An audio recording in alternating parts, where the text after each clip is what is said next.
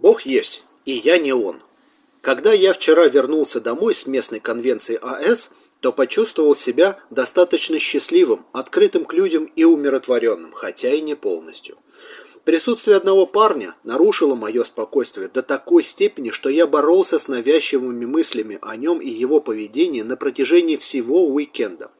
Более того, когда я услышал о его регистрации на мероприятие три месяца назад, я уже испытал страх и тревогу. По приезду домой я написал инвентаризацию относительно этой ситуации, чтобы вечером поделиться ею со спонсором. Инвентаризация выявила, что я осуждал его за то, что он хвастался, привлекал к себе внимание, хотел быть особенным, старался быть лучше других, хотел быть лидером, хотел выглядеть старожилом в то время как эти недостатки характера на самом деле были моими. Уравновешивающими их добродетелями было бы смирение, скромность, анонимность, стремление к Богу, желание служить, быть еще одним пассажиром в автобусе. Когда я поделился всем этим со спонсором, стало еще более очевидно, как я проявил эти недостатки характера в прошедшие выходные старался раздавать щедрые пожертвования, сохраняя при этом невинное бесстрастное лицо, и прерывая собрания и шоу талантов громкими смешными комментариями и замечаниями.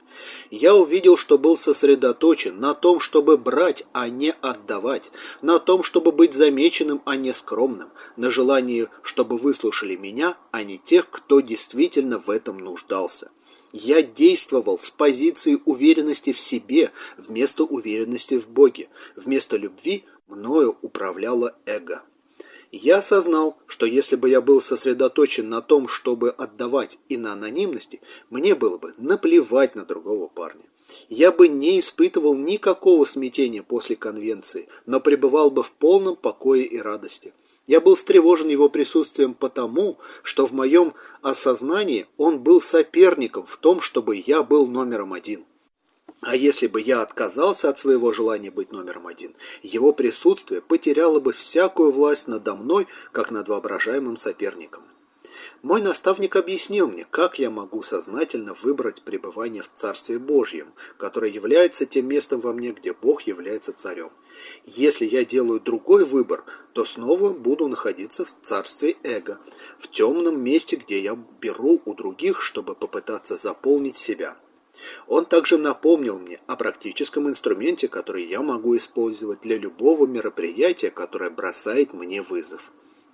Во-первых, прежде чем отправиться в сложное для меня место, надо визуализировать его и людей, которых я там встречу, и послать любовь этому месту и людям, которые соберутся там.